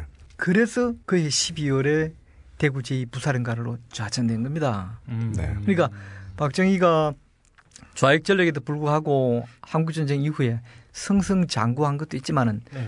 결정적으로는 이런 전력이 문제가 되게 됐고요. 어. 나중에 대통령이 되고 난 뒤에도 제가 만나본 박정희 시대 장군들 중에 어느 한 분은 이후락은 박정희의 미군이 보낸 사상 감시자였다 이렇게 얘기했어 나한테요. 어. 제가 이 군인 박정희 책에도 그걸 써놨습니다. 네. 활자화 시켜놨습니다만은 그러니까 박정희는 본인 스스로도 그런 컴플렉스 있었겠지만은 미국이 볼 때는 늘 불안한 거예요. 어. 네. 젊어서부터 그런 쭉 좌익의 배경에서 성장을 했고 네. 나중에 초임 장교 때는 깊이 관여돼 있고 또 그러면서 갑자기 이렇게 돌변도 하고 이러니까 저게 진짜로 바뀌었는 건지 음. 어떤 뭐 자기 처세를 위해서 일시적으로 바뀐 건지 늘 좀 불안했던 것이죠. 그러니까 이후라기를 옆에 감시자로 사실은 앉혀놨다는 얘기를 제가 음. 들은 바가 있습니다. 그래서 네. 박정희 그런 전력으로 인한 또 사례를 하나 소개하고요. 마지막으로 제가 생각하기에 되게 씁쓸한 건 예.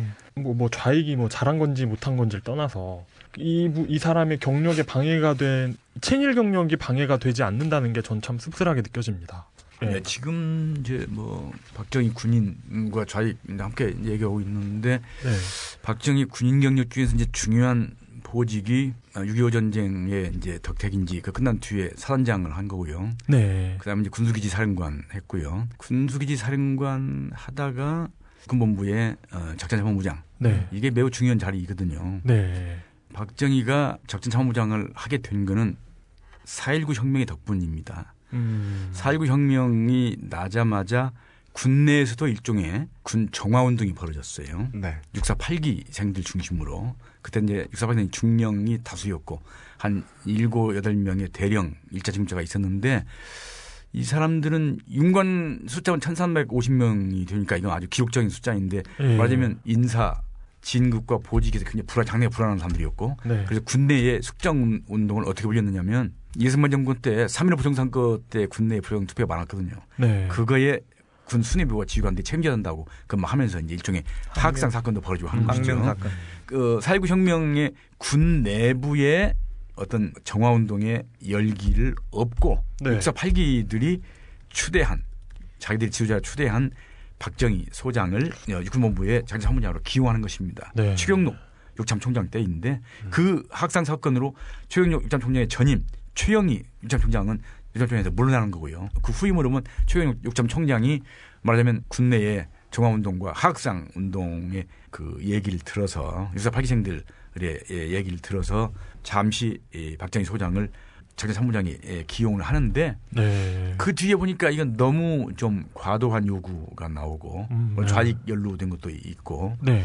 말하자면 이제 군내의 인사권을 박정희 예, 장참모장이 갖겠다 하고 요구를 하고 하니까 이건 도저히 너무 과도에 넘어서고 또 학생 사건이 막 벌어지고 하니까 네. 어, 최경록 입장 총장이 자기가 감당할 수 없고 하니까 일단 몇 달 만에 다시 또 어, 이군 부사령관으로 좌천시키는 것입니다. 네, 그 얘기는 이제 배경에 그런 게 있었고. 네. 그래서 그때 메가루드한테 박정희는 레프트다라고 해 김형일 나중에 5.16 나고 난 뒤에 옷 벗습니다. 음. 옷 벗고 탄압도 받습니다.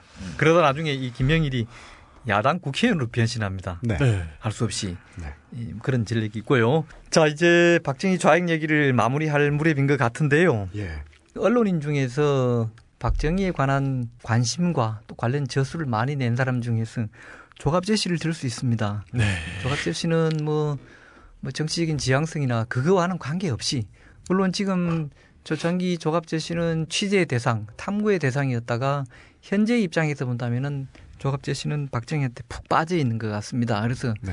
네. 그걸 전제를 좀 하더라도 그가 냈던 그 책들 중에는 박정희에 대한 생생한 기록이나 아, 이런 것들이 있는 그 공에 대해서는 조금 더 폄하할 음. 이유가 없습니다. 네. 그 조갑지 씨 책 가운데서도 박정희가 남로당에 들어간 데 대한 그 나름의 배경과 상황에 대해서 조갑재 씨가 써놓은 기절을 내가 좀 인용하고 싶은데요. 네. 저는 이 상당히 나름으로는 잘 봤다. 즉 박정희 아주 푹 빠지기 전에 네. 네. 조금 더 기자로서 바라보던 시절에 박정희에 대한 평가에서 저는 충분히 인용할 만한 가치가 있다고 봅니다. 그가 쓴 그 박정희라는 책에 이런 내용이 있습니다. 박정희가 남로당에 들어간 배경에 대해서 어, 여러 가지 배경 중에서 이제부터 인용입니다. 가난했던 어린 시절, 대구사범 재학 시절, 문경 보통학교 교사 시절, 만군 장교 시절, 그리고 해방 뒤인 청년 장교 시절에 걸쳐 일관되게 발견되는 박정희의 성격은 현실에 대한 불만, 기성 질서에 대한 반항, 외세에 대한 거부감, 그리고 사회에 대한 계획 의지 등으로 요약할 수 있다. 뭐 요거는 그의 생각이고요. 이어서 그러한 박정희에게 남로당은 하나의 유혹이었다. 음. 진보적 성향, 독립운동의 전통, 그리고 반외세를 상징하고 있던 남로당에 들어간 것은 박정희의 사상적 표현이라기보다는 그의 기질에 맞는 선택이었던 것 같다. 저는 이 조갑재 씨의 이런 평에 상당히 공감합니다. 예. 네. 그래서 아주 사상적인 뺄갱이라기보다는 아까 말씀드린 대로 주변 정황 음. 또 그다음에 어떤 하나의 불만이나 이런 거에 대한 표출 방식 네. 그래서 사상보다는 오히려 그런 쪽에서 박정희가 빠졌던 것 같다는 결론에 동의하고 네. 뭐 저도 이런 내용으로 어, 박정희 좌익의 대미를 마무리하고 싶습니다. 예. 아, 계속 아. 이, 이, 이 이야기가 이게 들을수록 점점 그 흥미로운 부분이 생기네요. 그 아까 그 내가 아, 그럼 아, 아까 만나는 마감, 여자 마감을 했는데 내가 하나 글쎄요. 멘트를 한다면 조갑지 씨가 얘기한 게 박정희의 남무당 가입 연루를 기존 질서에 대한 저항이라고 본 것은 나는 찬성하지 않습니다. 뭐 그 점은 이견이 있을 내- 수 있습니다. 저도 얘기한 100%다 결론은- 동의한 건 아니지만 않는데 예. 오히려 박정희는 변신과 기회주의적인 처신으로 이제 달인이라는 얘기까지 했는데 기존 질서가 무엇인가, 음. 지가 자기 그, 그 당시 시대의 주류가 무엇인가를 보고 계속 거기 편성해 오는 어, 행동을 보였어요. 아까 얘기한 것처럼 해방 전국은 좌익이 주도한 전국이었어요. 네. 어, 그 전에 물론 저 성학교 때도 이제 자기 형의 친구들한테 영향을 어느 정도 받았지만 네. 어, 기존 질서에 대한 저항이라고 하면 군 내부에서 주류 장성의 반열에 못 올랐기 때문에 네. 예를 들면 자기 동기생인 이한림 장군과는 다르게 비주류 물론 뭐 좌익형 때문에 그래- 그런 것도 있지만 네. 이제 그때부터 기존 질서에 대한 일종의 반항 같은 걸로 군사 쿠데타를 계속 얘기했지 네. 에, 그것 때문에 좌익 연루나 남녀 가입했다고 나는 보지 않습니다. 그건 음. 뭐 맞지 않는 분석이라고 나는 생각합니다. 네. 뭐그 점은 또 그렇게 예. 평이 있을 수 있습니다. 예. 청취자 여러분 모두가 평가를 내려주실 수 있겠습니다. 충분한 데이터가 나왔다고 생각합니다. 열, 열린 어. 결말. 예, 열린 결말. 네. 그리고 기쁘게도 두 분들도 바쁘시고 예, 저희도 방송을 만들어 본 지 오래 안 돼서 어설퍼서 그동안 제작 회의를 제대로 된 걸 한 번은 못 했어요. 예. 다음에 뭘 할 건지를 청취자 여러분께 예고. 간략하게 예고해 드리죠. 네. 어, 그 오늘 두분그 메셔도 넣고 어 녹음 시작 전에 예 간단하게나마 어떻게 진행이 됐으면 좋을지에 대해서 어, 얘기를 좀예 서로 접수를 하고 예, 네. 고견을 들었습니다. 첫 번째, 두 번째, 세 번째 이제 네 번째 시간 어 이번 시간은 좌익 박정희에 대한 이야기를 했고 다음 시간에는 꼭 정치적인 코드일 이유는 없습니다. 주제어가 뭐 그렇죠. 예. 네. 그 사람의 매우 중요한 한 조각을 보여줄 수 있다면 다른 어떤 것이어도 좋죠. 그 중에 김재훈 교수님께서 턱 하고 던져주셨던 단어는 바로 용인술이었습니다. 좀 근사한 말로 하면 리더십이라고 얘기할 수도 있는데 네. 그러나 리더십이라고 얘기할까지는 좀 너무 거창한 것 같고 또 네. 허리에 맞지도 않을 것 같고 그 권력 정치를 적나라하게 보일 수 있는 게 용인술이라고 얘기할 수 있고요. 용인술. 사람을 쓰는 술. 네, 어떻게 보면 어떤 사람들은 박정희는 용인술의 달인이었다고 얘기하지만 네. 사실은 용인술에 실패했기 때문에 11.5 사건도 일어났고 네. 그 전에도 김영욱 중정부장이 전 중정부장이 해외 망명해서 또 여러 가지 문제를 일으키고 뭐 하지 않았습니까? 그래서 용인술이란 말 쓰는 게 어, 뭐 괜찮을 것 같습니다. 적과할 것 같습니다. 네. 아, 우두머리가 된 다음에 뭐 결과론만 놓고 보면은 간단하게 말씀을 해 주셨습니다. 하여간 자기가 부리던 사람의 손에 음, 예, 그렇죠. 목숨과 정권을 같이 내놓게 되었으니까. 그럼 예. 예, 실패네 결국은요. 예. 어, 실패로 갈 이야기겠지만 그 사이에는 또 자기 나름의 해석으로는 성공한 이유도 그 안에 있었을 겁니다. 그렇죠. 예, 그것들까지 한꺼번에 볼 수 있는 기회가 될 것 같습니다. 홍, 홍진호가 항상 결승에서 졌지만 결승까지 가는 과정은 우리의 언제나 말미는 어, 두 분께서 모르시는 이야기로 끝이 납니다. 아 예 예 예. 홍진호가 누구예요, 그래? 아그 2등 2등 전문 프로 게이머 있습니다. 그래서 결승전까지 늘 가서 대한민국 젊은이들에게 2등을 대표하는 이름입니다. 아 그래요? 예. 아 프로 게이머. 예, 예. 2등, 2등이라 그러면 또 정치권에도 2등 있잖아요. 만년 2등. 늘 2등. 이른바 2인자. 박정희 시대 때 나중에 2인자 얘기를 한번 쓰는 것도 재밌을 것 같습니다. 음. 초반기에 2인자, 중반기에 2인자. 음. 예를 들면 정일영 같은 경우에도 늘 2인자였고, 뭐 JP도 늘 2인자였고. 근데 그, 자, 그러네요. 자, 그 김종필 전 아, 마무리합시다. 저- 마무리하시죠. 예, 예, 예, 예. 예예 예 예 예. 어, 이, 그 참. 매번 감사드립니다. 바쁘신 시간. 아, 화 이따 낼게. 아, 아, 죄송합니다. 예. 예. 음, 이번 주에는 제가 업로드를 빨리 할 수밖에 없습니다. 그동안 무슨 뭐 신병을 핑계대고 이제 그런 것도 없고 심지어는 광고다운 광고를 하려면 광고를 해야 할 행사의 전날에는 방송이 나와야 될 거 아니에요. 아 그럼 예. 고로 제가 11월 19일에는 나갑니다. 이거. 네, 에, 다시 한번 아, 유신 40년을 말한다.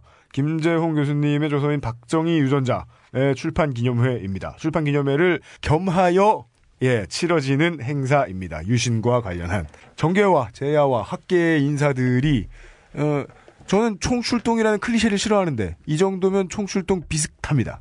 그렇죠. 예. 예. 11 정도 아, 됩니다. 빨리 맞춰요. 너무 늘어져. 아, 예, 예, 예. 저-. 아유, 죄송합니다. 광, 광고 해드리고 끝내려고. 예. 시간, 시간 장소까지. 예, 예. 시간 장소. 11월 20일 화요일입니다. 5시 30분이고 국회의 헌정기념관 대강 헌정기념관 대강당이고 그리고 이 초대장의 마지막 문장에는 이런 말이 써 있습니다. 축하와 성원은 참석이 최고입니다. 화환을 정중히 사절합니다. 아무나 참석해도 되나요? 아 물론입니다. 아무나. 아, 네. 아, 들어주시는 분들 인산인해를 이루어 주시기를 부탁드리면서 사회도 예고했고 오늘 보람차입니다. 예. 두 분 가시는 길 안녕히 가시기 바랍니다. 오늘도 감사드립니다. 감사합니다. 감사합니다. 감사합니다. 고맙습니다. 수고하셨습니다. 좋았어. 자 우리 박수 한번 칩시다. 야, 아, 이거 진이 빠진다. 진이 빠져.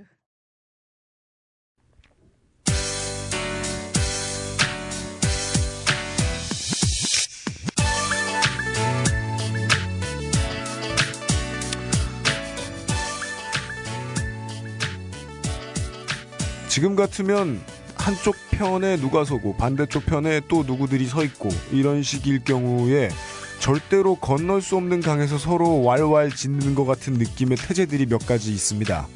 근데 그것들을 지금 오늘 두 시간 방송하면서 녹음하면서 너무 많이 넘나들어서 지금 어, 그 옛날에 용 기자 태어나기 전에 있었던 TV 시리즈 환상 특급이라는 거 있어요. 아십니까? 아, 그 영화판도 있지 않나요? 네, Twilight Zone이죠. 예, Twilight.